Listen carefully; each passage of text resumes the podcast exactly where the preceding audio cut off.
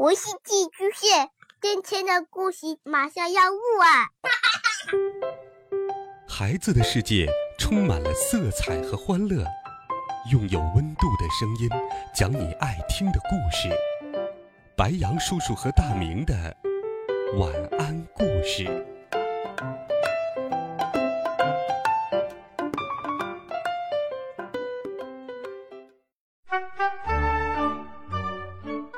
小朋友们、同学们，大家好，欢迎收听白羊叔叔讲故事。今天我们一起来听第十二集。在学校门口，我遇见了老肥，他的两只眼睛红红的，估计是昨天打游戏熬夜了吧。我跟老肥是一对斗嘴冤家，两个人碰到一起，不是我损他，就是他损我。好像相互不打击一下，日子就没法过了。为了防止他拿昨天我旷课的事攻击我，我先下手为强，说道：“老肥，早啊！咦，你的眼睛怎么成熊猫眼了？可比原来帅多了。”老肥瞪了我一眼，老肥居然不回嘴。太阳打西边出来了。我到了班上。班上的同学正在热烈讨论昨天班上闹鬼的事。一个同学见到我进来，拉着我的手臂，低声说：“你昨天没来上学，真是太可惜了。我跟你说，我们班昨天闹鬼，真是百年难得一遇呀。”他那副惋惜的样子，好像昨天有个超级大明星来过我们班，而我居然没有见到。我装出一副惋惜的样子：“真的吗？闹鬼？”太可惜了，我昨天生病了，在家呢。我心中暗笑，我不但来了，而且我就是那个鬼。我回到座位上，老肥还是一副没精打采的样子，见我走过来，头都不抬一下。尽管老肥平时跟我不对付，可是看到他这个样子，我还是忍不住关心一下。老肥。你今天怎么了？老肥抬起头来，凶巴巴的说：“要你多管闲事。”啥？我关心他，他倒是摆起谱来了。我转过头，不想理他，谁知他又冒出了一句：“你肯定是来看我笑话的。”这哪儿跟哪儿啊？我什么都不知道，怎么看他笑话？我还没来得及说话。他忽然间趴在桌子上哇哇大哭起来，嗯，我吓了一大跳。老肥长得五大三粗，每天都嘻嘻哈哈，跟少了根筋似的，还喜欢看别人笑话。同班几年，我从来没见到过他哭啊。老肥边哭边说。我的电脑游戏，我的变形金刚，我的赛车，我的耐克鞋，呃，马上都要变没了。没有他们，我可怎么办呢？我晕。他说的那些东西，我一样都没有。现在不也过得好好的吗？爸爸说：“哎，肯定是他爸爸为了让他期末考试考好，把跟他考试无关的东西都给没收了。”看他哭得这么惨，你快去安慰他一下。虽然老肥经常欺负我，爸爸平时看他也不顺眼，但是爸爸心肠很软，看不得别人哭。我拍拍老肥的肩膀说：“行了行了，没关系，等期末考试结束后，所有的东西都会回来的。”老肥抽抽噎噎的说。不，他们再也不会回来了。还有我们家的大房子，我们家的车子，统统都要变没了。爸爸说：“看来他们家是出了什么事儿，快问问。”我问道：“到底发生什么事情了？”老肥抬头看了我一眼，眼睛还是红红的。他可怜巴巴的说。我告诉你，你不可以笑话我。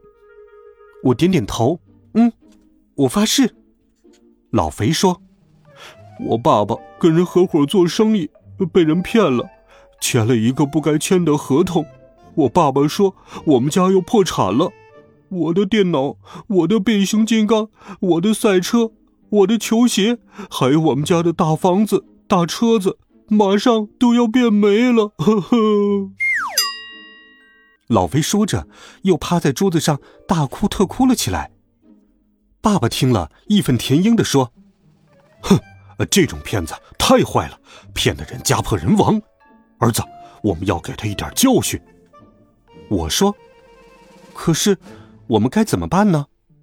爸爸小声说：“儿子，你能够隐身，我们可以先帮老肥他爸把合同拿回来，再找机会教训一下那个骗子。”我心想：“嗯，我现在可是隐身小侠了。”虽然老肥平时跟我不对付，但我们之间并没有大的过节，而且他还是我的同学，这事儿我不帮谁帮啊？我说，老肥，你别难过了，事情肯定会有转机的。老肥说：“哼，不，我爸爸说，除非能把合同拿回来，不过这是不可能的事。”呵呵。爸爸小声说：“儿子。”你问问老肥，那个骗子在什么地方上班？我问老肥，你知道那个人在哪儿上班吗？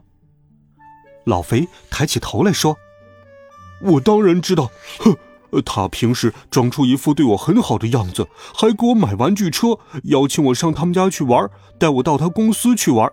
谁知道，他居然不安好心。”老飞说着，又继续趴下哭了。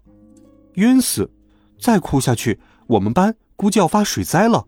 没想到他这么能哭，我赶紧拉住他：“别哭了，你带我去找他，我帮你想想办法。”老飞感激的看着我，忽然紧紧的抱住我：“ 钱卓，没想到你对我这么好。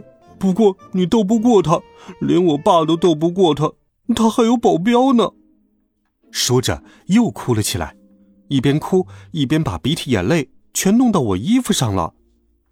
我极力控制住想要推开他的欲望，说道：“也许我们能想出办法呢，死马当做活马医嘛。”老肥点点头。这时上课铃响了，我们马上坐好。我看了一眼满是鼻涕和眼泪的衣服，突然也有一种想哭的冲动。下午放学后，我让老肥带我到那个骗子的公司去。到地方后，我抬头一看，好家伙，竟然是在我们城市最中心地段、最豪华的办公大楼里。老肥说，他的公司就在这栋楼的一百零一层 A 座，他叫陈大友，是公司的董事长。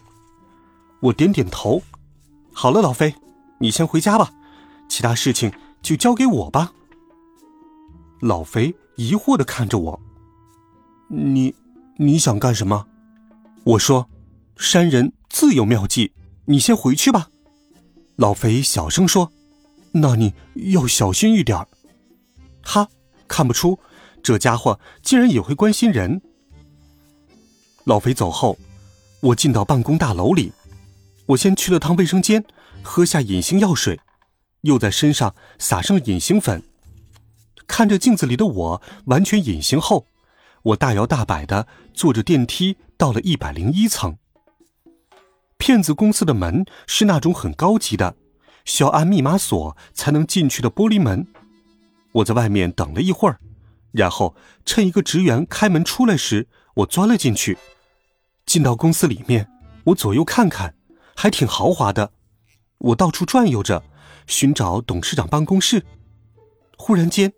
有个年轻的女职员撞到了我，跌倒在地。哎呀，手中的资料洒了一地。她弯腰捡材料。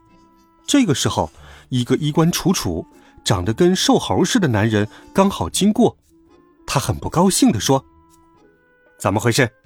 自己走路都会跌倒，再这么笨手笨脚的，我就把你开除了。”年轻女职员怯生生地说：“董事长，对。”对不起，刚才刚才不小心跟什么东西撞了一下。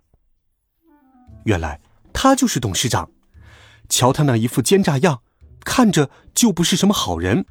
瘦猴说：“胡说八道，我怎么没看到有什么东西？”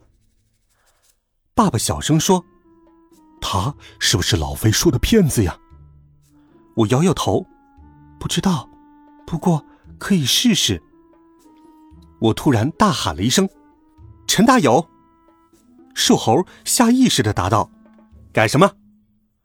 爸爸说：“果然是他，儿子，你这个办法不错。”陈大友反应过来，狠狠的回头盯着他的员工问：“刚才是谁喊我的名字？”所有人都摇了摇头。陈大友愤愤的走进了一个写着“董事长办公室”的房间里，我紧跟着他走了进去。刚刚走进去。陈大友忽然间回头，我被吓了一大跳，忙往旁边一闪，生怕他发现我。不过我马上意识到自己已经隐身了，他看不见我。陈大友鬼鬼祟祟的往门口看着，关上门反锁，然后从抽屉里拿出一份合同，一边看一边哈哈大笑：“ 我真是太聪明了，骗张亮签下这么一份合同。”哈哈哈！他们家的财产马上就要归我了。我听老肥说过，他的爸爸叫张亮，他手里的合同应当是陈大友骗老肥爸爸签的欺诈合同。爸爸不屑地说：“哼，这家伙骗了人还那么得意，真是太坏了。儿子，好好教训他。”我往四下里看了看。墙角有根银光闪闪的高尔夫球杆映入我的眼帘，我走过去拿起来，用极不标准的挥杆姿势对着他的后脑勺挥了过去。只听“咚”的一声，球杆准确击中了他的后脑勺。瘦猴说了两个字：“谁？”就趴在办公桌上，人事不醒了。我从他的手中抢过合同。塞进已经隐形的书包里，然后又拿起桌子上的油性记号笔，在他的脸上写了两个大大的字：“骗子。”我把高尔夫球杆放回原地，然后用力把它摇醒。陈大友醒了过来，揉揉眼睛：“啊，奇怪，我怎么会睡过去？发生了什么事情了？”刚才好像有什么东西打了我的头，然后呢，我怎么什么都记不清了？陈大友看了一下手表，快下班了，啊，我找个地方喝酒庆祝一下。陈大友推开门走了出去，我大摇大摆的跟在他的后面看笑话。公司的职员们看到他的脸上写着两个字，全都目瞪口呆。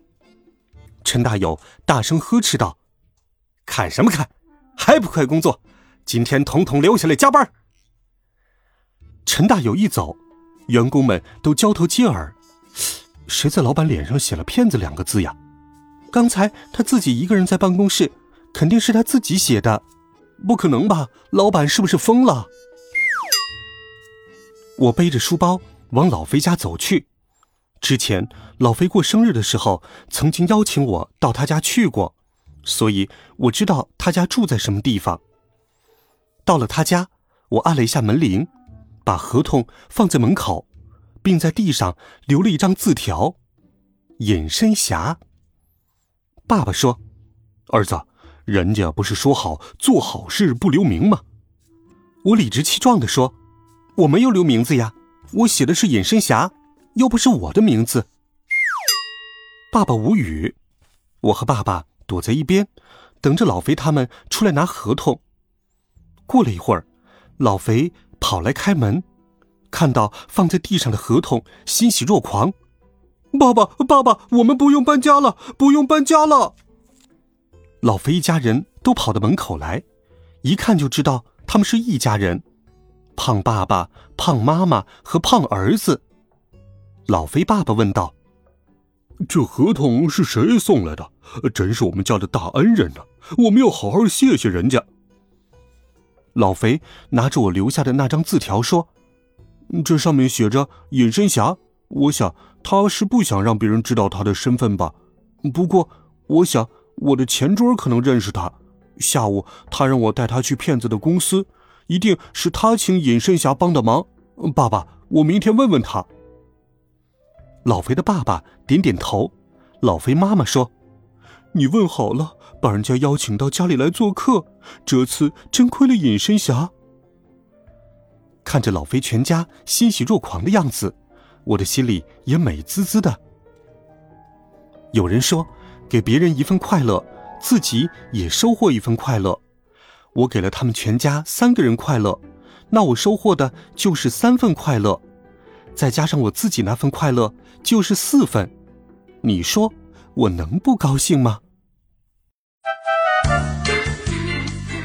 好了，孩子们，这一集好听的故事。白羊叔叔就给你讲到这里，温暖讲述，为爱发声。每天白羊叔叔讲故事都会陪伴在你的身旁。我们明天见，晚安，好梦。